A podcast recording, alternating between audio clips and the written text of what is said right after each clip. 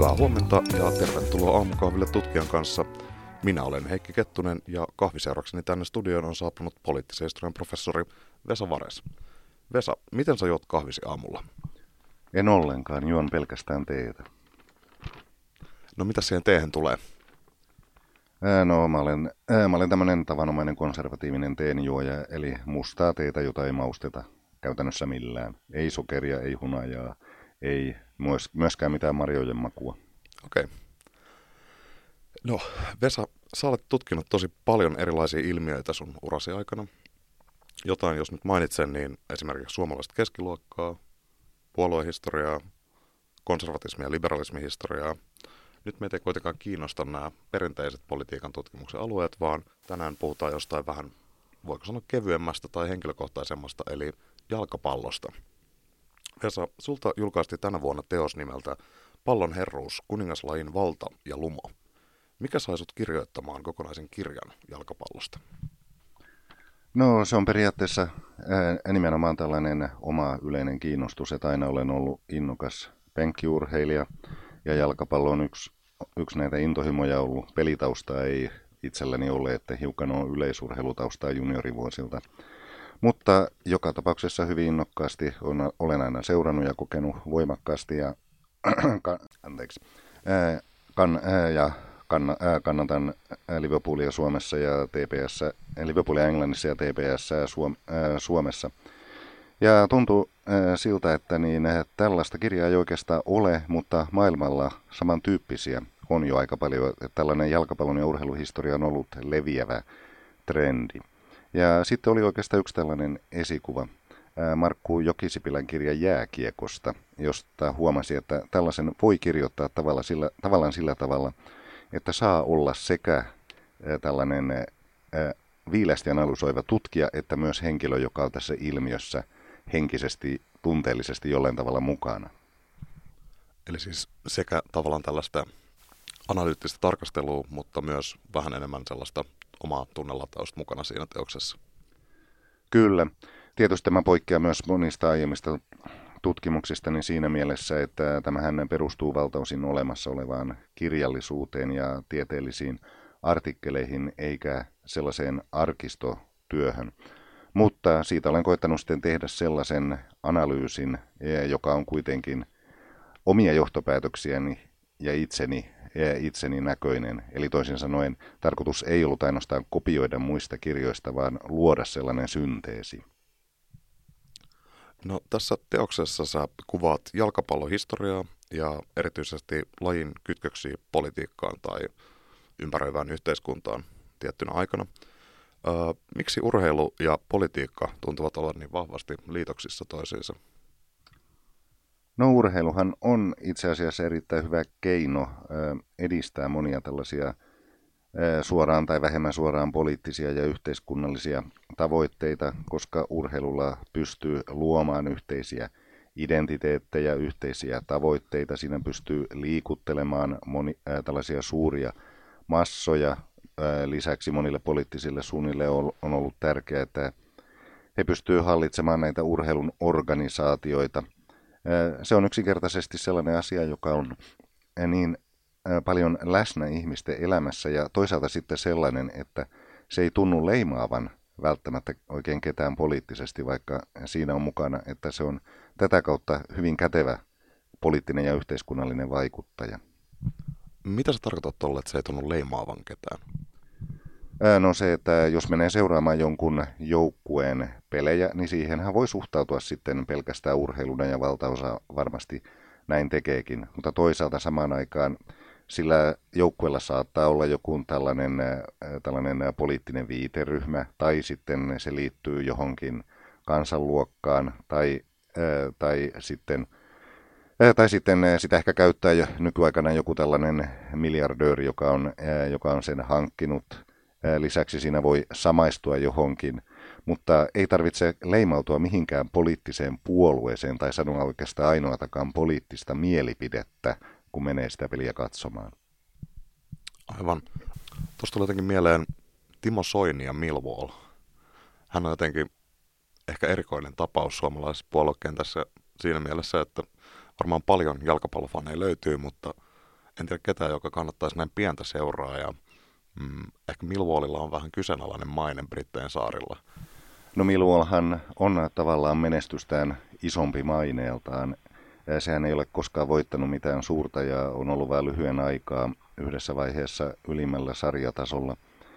Ää, mutta se on kuuluisa nimenomaan näistä kannatteistaan ja monista huligaaneistaan ja siitä, että siellä on tehty tavallaan hyve siitä, että siitä, että ollaan epäsuosittuja. Että siellä voi olla, voi olla tavallaan oma itsensä ja, ja koko järjestelmää vastaan ja katsoa, että on järjestelmän päähän potkima. Heidän tunnuslauseensahan on, on nobody likes us. No en, tiedä, en yhtään tiedä tarkemmin, että, tarkemmin, että miten Soini on päätynyt Milwallin kannattajaksi. Tuskin se nyt mitään suurta suunnitelmaa, poliittista suunnitelmaa siinä takana on ollut, mutta ehkä siinä on tavallaan nähtävissä se, että populistit kokevat yleisestikin, että tämä on heidän kohtalonsa yhteiskunnassa ja heidän roolinsa yhteiskunnassa. Joten sellainen joukkue, joka myös tuntee samalla tavalla, niin kyllähän siihen saattaa syntyä tällainen sielun sympatia aika luonnollisesti. Aivan. No tosiaan avasit tuossa äsken urheilun ja politiikan kytköksiä. Ää, miten tämä näkyy sitten erityisesti jalkapallossa? Millaisia esimerkkejä politiikan ja jalkapallon yhteenliittymistä löytyy historian saatossa? Tietysti, tietysti voisi sanoa, että tuossa niitä on kirjassa 400 sivua, ää, sivua mutta niin, mutta kyllä se on lähtenyt liikkeelle, liikkeelle oikeastaan jo ennen ensimmäistä maailmansotaa tällaisena identiteetin luomisena. Esimerkiksi Saksassa ei silloin pidetty tästä pelistä ollenkaan. Sitä sanottiin brittiläiseksi taudiksi.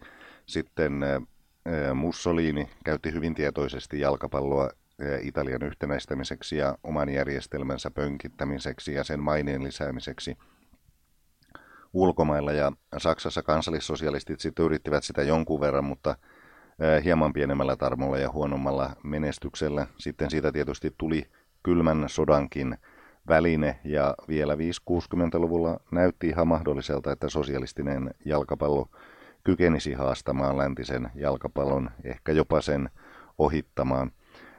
No se ei onnistunut ja sitten viimeisimpien vuosikymmenien aikana tällainen ihan suora poliittinen, poliittinen kytkös on ehkä ollut vähäisempää. Niin to, ehkä kannattaa mainita myös vuoden 1978 Argentiinan maailmanmestaruuskisat, jossa selvästi sotilasjuntta pönkitti sitä omaa asemaansa ja koitti lisätä suosiota jalkapallon, jalkapallon maineen kautta. Mutta tosiaan viime vuonna nämä ovat olleet tämmöisiä epäsuorempia yhteiskunnallisia vaikuttajia, jotka ovat sitten liittyneet talouteen, uusien maanosien nousuun, naisten aseman nousuun ja sitä kautta myös naisten jalkapallon tuleminen entistä merkittävämmäksi ja näin edelleen. Ja tietysti eiväthän nämäkään MM-kisat, mihin me nyt valmistaudumme, ole mitenkään vapaita poliittisesta vaikutuksesta. No niin, ei tietenkään voida puhua jalkapallosta ilman, että me käsiteltäisiin jollain lailla Venäjän MM-kisoja, eli kiitos, että otit sen puheeksi. Öö, niin, millä lailla politiikka näkyy näissä kisoissa? No, Putinillehan on selkeästi ja Venäjälle yleensäkin tärkeää nostattaa venäläistä kansallisaatetta ja sitten palauttaa sitä suurvalta-asemaa tulla otetuksi vakavasti maailmalla. Ja yksi, yksi tällainen lohko tässä on ollut koettaa hankkia erilaisia megatapahtumia ja urheilun tapahtumia erityisesti Venäjälle. Talviolympiakisathan siellä jo, siellä jo olivat ja sitten jalkapallon maailmanmestaruuskisat on tietysti se kaikkein isoin ja näkyvin no yhdessä kesäolympialaisten ohella, mutta, mutta joka tapauksessa voi sanoa, että niin sen näyttävämpää tehtävää ei voi saada, saada suoritettavakseen. Joten eh, Venäjä tunsi, että se katsotaan tasa-arvoiseksi, kun se sai nämä kisat järjestettäväkseen, ja Putinille ne on, tämä on tietysti erinomainen eh, tilaisuus osoittaa, osoittaa sitä, että nimenomaan hän onnistui tässä, eh, hänet otetaan, hänet otetaan vakavasti, hän kykenee järjestämään nämä, nämä kisat. Tästä asiasta voi lukea enemmänkin Aurora-lehdestä, mutta yksi asia, mikä ei päätynyt Auroran kansijuttuun, oli doping. Eli nostetaan nyt se kissa pöydälle. Venäjän dopingskandaali näkyy viime talviolympialaisissa tosi isosti, kun venäläisurheilijat eivät saaneet edustaa maataan Öö, miksei doping ole puhuttanut enempää jalkapallon MM-kisoissa? No doping on jotenkin aina ollut sellainen paljon hyssytellympi ja vähemmän vakavasti otettu tekijä jalkapallossa ja voi olla, että se on ehkä liittyy enemmän siihen, että se on joukkuelaji koska ei missään ole oikeastaan enää sellaista käytäntöä niin kuin vielä joskus 70-luvulla, että koko joukkue tuomitaan hävinneeksi, jos sieltä, jos sieltä yksi, yksi kärähtää. Doping jotenkin kuuluu enemmän sitten näihin yksilölajeihin, joissa se syyllisyys ja skandaali sitten aina henkilöityy johonkin niin voimakkaasti. Mutta joukkuelajeissa olisi jotenkin mahdotonta ajatella, ajatella sitä, että sitä, että kisat käydään, joku voittaa ja sitten muutama viikko myöhemmin ilmoitetaan, että sori, nyt testeissä löytyy yhdeltä epäselvyyksiä, kaikki meni uusiksi. Kaikella tällä ei ollutkaan mitään, mitään merkitystä.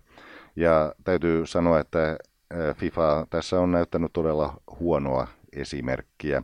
Se on ollut hyvin välinpitämätön tämän suhteen. Jos ajatellaan nyt esimerkiksi sitäkin, että voisiko kuvitella missään muussa lajissa, että Maradona, joka vaikka onkin loistava pelaaja, niin hän on useita kertoja kärähtänyt. Ja siitä huolimatta hän on yksi FIFAn mannekiineja kaikissa näissä jalkapallon suurtapahtumissa.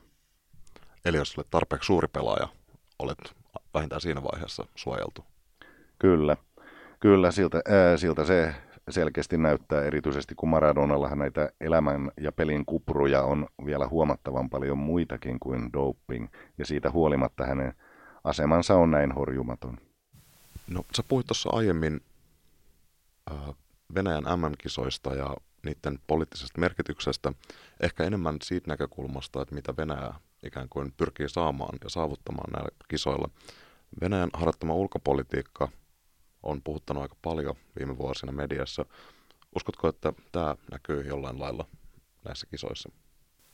No vaikea, vaikea sanoa, sanoa, että tietysti kun tässä oli keväällä tämä agenttimurhatapaus, niin sieltä jotain arvovieraita hyvin todennäköisesti jää pois. Ja nythän tuli sitten tästä, tästä niin, Ukrainan, Ukrainan sodan yhteydessä tapahtuneesta lentokoneen alasampumisesta, mikä ei myöskään yhtään, yhtään edesauta länsimaiden edes halua nähdä näitä kisoja kovin, kovin myönteisessä valossa. Mutta, mutta epäilen, että kuitenkaan siltä taholta mitään sen suurempaa mielenosoitusta tai skandaalia haluttaisiin, haluttaisiin tehdä. Sun suosikkijoukkueesi Liverpool hävisi vastikään mestareiden liigan finaalin Real Madridille. Ootko jo toipunut tästä tappiosta ja millaisia tuntemuksia tällainen vähän ehkä kyseenalainenkin häviö herätti tosi fanille? No sanotaan vaikka niin, että sen jälkeen kun on kirjoittanut tällaisen eh, kirjan, niin on kyllä menettänyt viattomuuttaan aika tavalla ja eh, etukäteen oli henkisesti valmistautunut siihen, että tappio on todennäköinen. No tietysti harmitti, että tappio tuli tavalla, jota ei ollut, jota ei ollut odottanut, mutta on kuitenkin eh, hyvin vaikea myöskään sanoa, että jos joukkue, joukkue tekee kaksi sellaista munausta kuin maalivahti teki, niin silloin se on sen kohtalonsa ansainnut. Mutta tietysti sitten kun tulen kaverieni kanssa keskustelemaan tästä aiheesta, niin olen jo kehittänyt tämmöisen salaliittoteorian, jolla pystyn todistamaan sitten heille, että oikeastihan Liverpool oli parempi ja voitto ryöstettiin. No, suositko jakamaan tämän teorian meille? No se liittyy tietysti tähän tähtipelaaja Salahin loukkaantumiseen. Realin pelaaja Sergio Ramos, jolla on kyllä erittäin huono maine, että hänellä on tapana tehdä tällaisia temppuja ihan oikeasti. Niin hän aiheutti tämän loukkaantumisen ja sitten hän, hän kävi myös yhdessä, yhdessä tilanteessa vetämässä kyynär, kyynärpäällä Liverpoolin maalivahtia kasvoihin ja kumpaankaan näihin tuomari ei puuttunut, joten tietysti tästä sitten kehitän sellaisen selityksen, että, e, selityksen, että Liverpoolin maalivahti oli, e, oli niin sekavassa tilassa, että totta kai silloin tuli nämä erehdykset. Mutta, mutta, tutkijana, mutta tutkijana en tietenkään itsekään usko tähän. Ihan hyvä lisäys. Tämä Salahin loukkaantuminen oli siinä mielessä mielenkiintoinen, että siinä jotenkin siinä reaktiossa, mikä maailmalta tuli siihen, paljastuu ehkä vähän jalkapallon voima, kuinka suuria tunteita se herättää ihmisissä. En muista nimeltä, mutta eräs egyptiläinen asianajaja oli ilmeisesti haastanut oikeuteen Sergio Ramosin ja vaatii häneltä, oliko miljardin dollarin tai euron korvauksia siitä kärsimyksestä, minkä hän on aiheuttanut koko Egyptin kansalle. Mitä mieltä saat tästä? Joo, näin sen saman uutisen, mutta luulen, että hän kyllä joutuu odottelemaan niitä rahoja kyllä aika pitkään. En tiedä sitten, mikä tämän, mikä tämän henkilön motiivi oli, mutta saipa hän ainakin hetkeksi, hetkeksi julkisuutta. Ja no, voisin kuvitella, että Egyptissä monet ovat ihan samaa mieltä. No, tuleeko sinulla mieleen mitään vastaavanlaisia tapauksia, missä maailman reaktio jalkapallokentän tapahtumiin olisi yhtä voimakas? No esimerkiksi Brasilian tappio vuoden 1950 maailmanmestaruuskisoissa, jotka se itse järjesti, niin on tämmöinen hyvin legendaarinen tapaus siinä mielessä, että se jätti brasilialaisiin aivan käsittämättömän trauman. Heillä ei siinä vaiheessa vielä ollut maailmanmestaruutta, mutta he oli pitäneet itsestään selvänä, että nyt se tulee kotikisoissa. Se liittyy vielä tämmöiseen voimakkaaseen yhteiskunnallisen edistymisen ja poliittisen optimismin kauteen, kun diktatuuri oli kaatunut vähän aikaisemmin, demokratia palannut ja Brasilia teollistui, kaupungistui, modernistui, kaikkea mahdollista. Ja silloin tästä tuntui tulevan tällainen kruunu. Symbolina oli vielä, että oli valmistunut tämä Maracanã stadion 200 000 paikkaa. Ja sitten ihan siihen viimeiseen otteluun asti näytti siltä, että Brasilia marssii tähän mestaruuteen, mutta sitten viimeisessä pelissä Uruguayta vastaan, vaikka se johti jo peliä, tasapelikin olisi riittänyt, mutta se jotenkin vaan suli ja romahti ja hävisi sitten sen pelin 2-1. Ja siitä on sitten monia kuvauksia, kuinka täydellinen hiljaisuus 200 000 ihmisen keskellä oli pelin päätyttyä ja kuinka sitten brasilialaiset ovat ei ainoastaan välittömästi sen jälkeen, vaan vuosikymmeniä myöhemminkin verranneet, verranneet tätä niin tällaisiin suuriin tapahtumiin, että heistä tuntui kuin samalta kuin amerikkalaisista Kennedyn murhan aikana, tai että tämä on ollut, ollut heidän Hiroshimansa. on todella, tämmöisiä todella rajuja vertauksia on esitetty hyvinkin paljon, ja vielä esimerkiksi vuonna 1994, kun Brasilian joukkue valmistautui Yhdysvaltain maailmanmestaruuskisoihin, niin se ei suostunut ottamaan tätä vuoden 1950 maalivahtia vierailulle sinne, koska pelaajat katsoivat, että hän tuo huonoa onnea. Taikausko onkin hauska ilmiö urheilussa. Äh, näkyykö se jotenkin erityisellä tavalla jalkapallossa? Kyllä se sielläkin näkyy, näkyy että sehän näkyy sitä kautta, että, että erityisesti latinalaisen Amerikan ja Afrikan pelaajilla on myös usein tällaisia ihan uskonnollisia, uskonnollisia tällaisia kytkentöjä.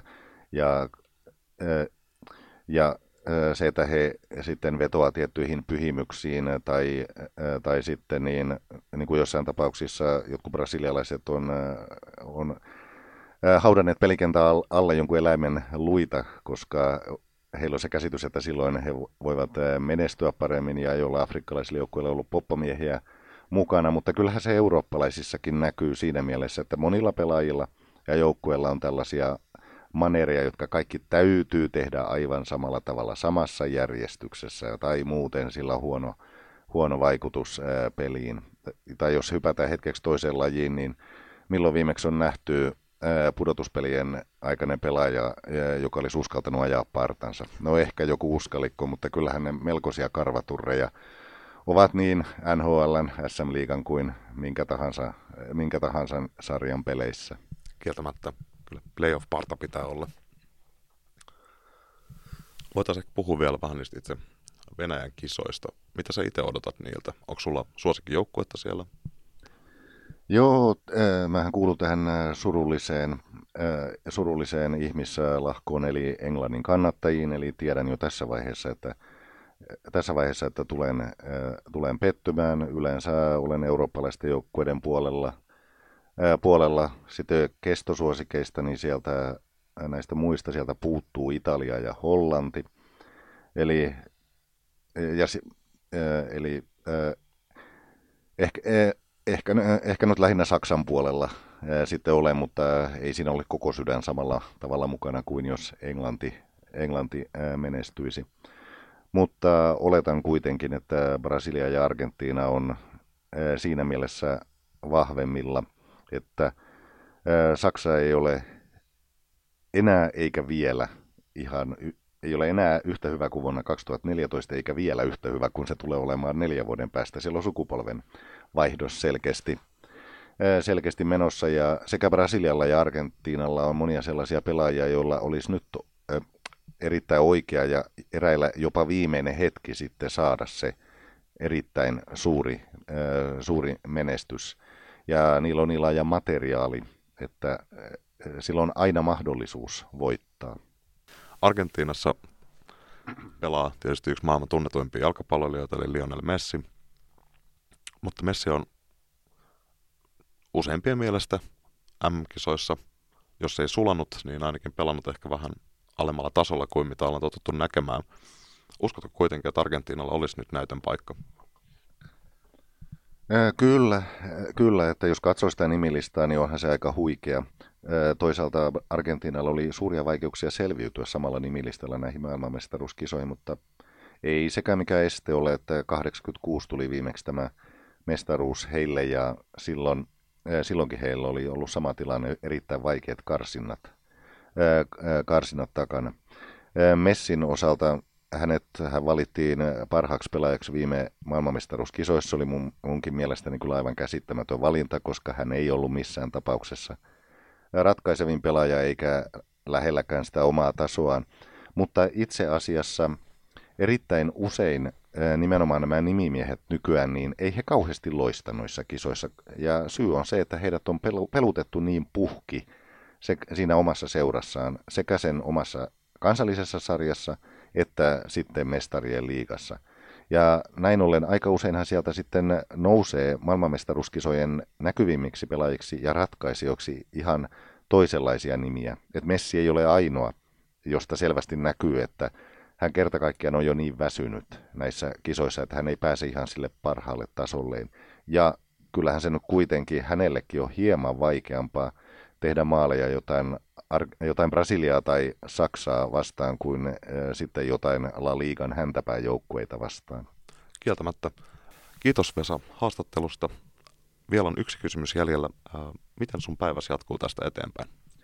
No se jatkuu äh, tämmöisenä normaalina tutkijan päivänä ja myös perinteisempien aiheiden, aiheiden parissa. Eli tuonne yliopiston kirjastoon käymään läpi yliopistohallituksen pöytäkirjoja 70-luvulta yliopiston historia, satavuotishistoriaa varten ja illalla ää, sitten viimeistelen ää, seuraavan kirjan tekstiä, joka käsittelee Suomen ja Saksan suhteita maailmansotien välillä.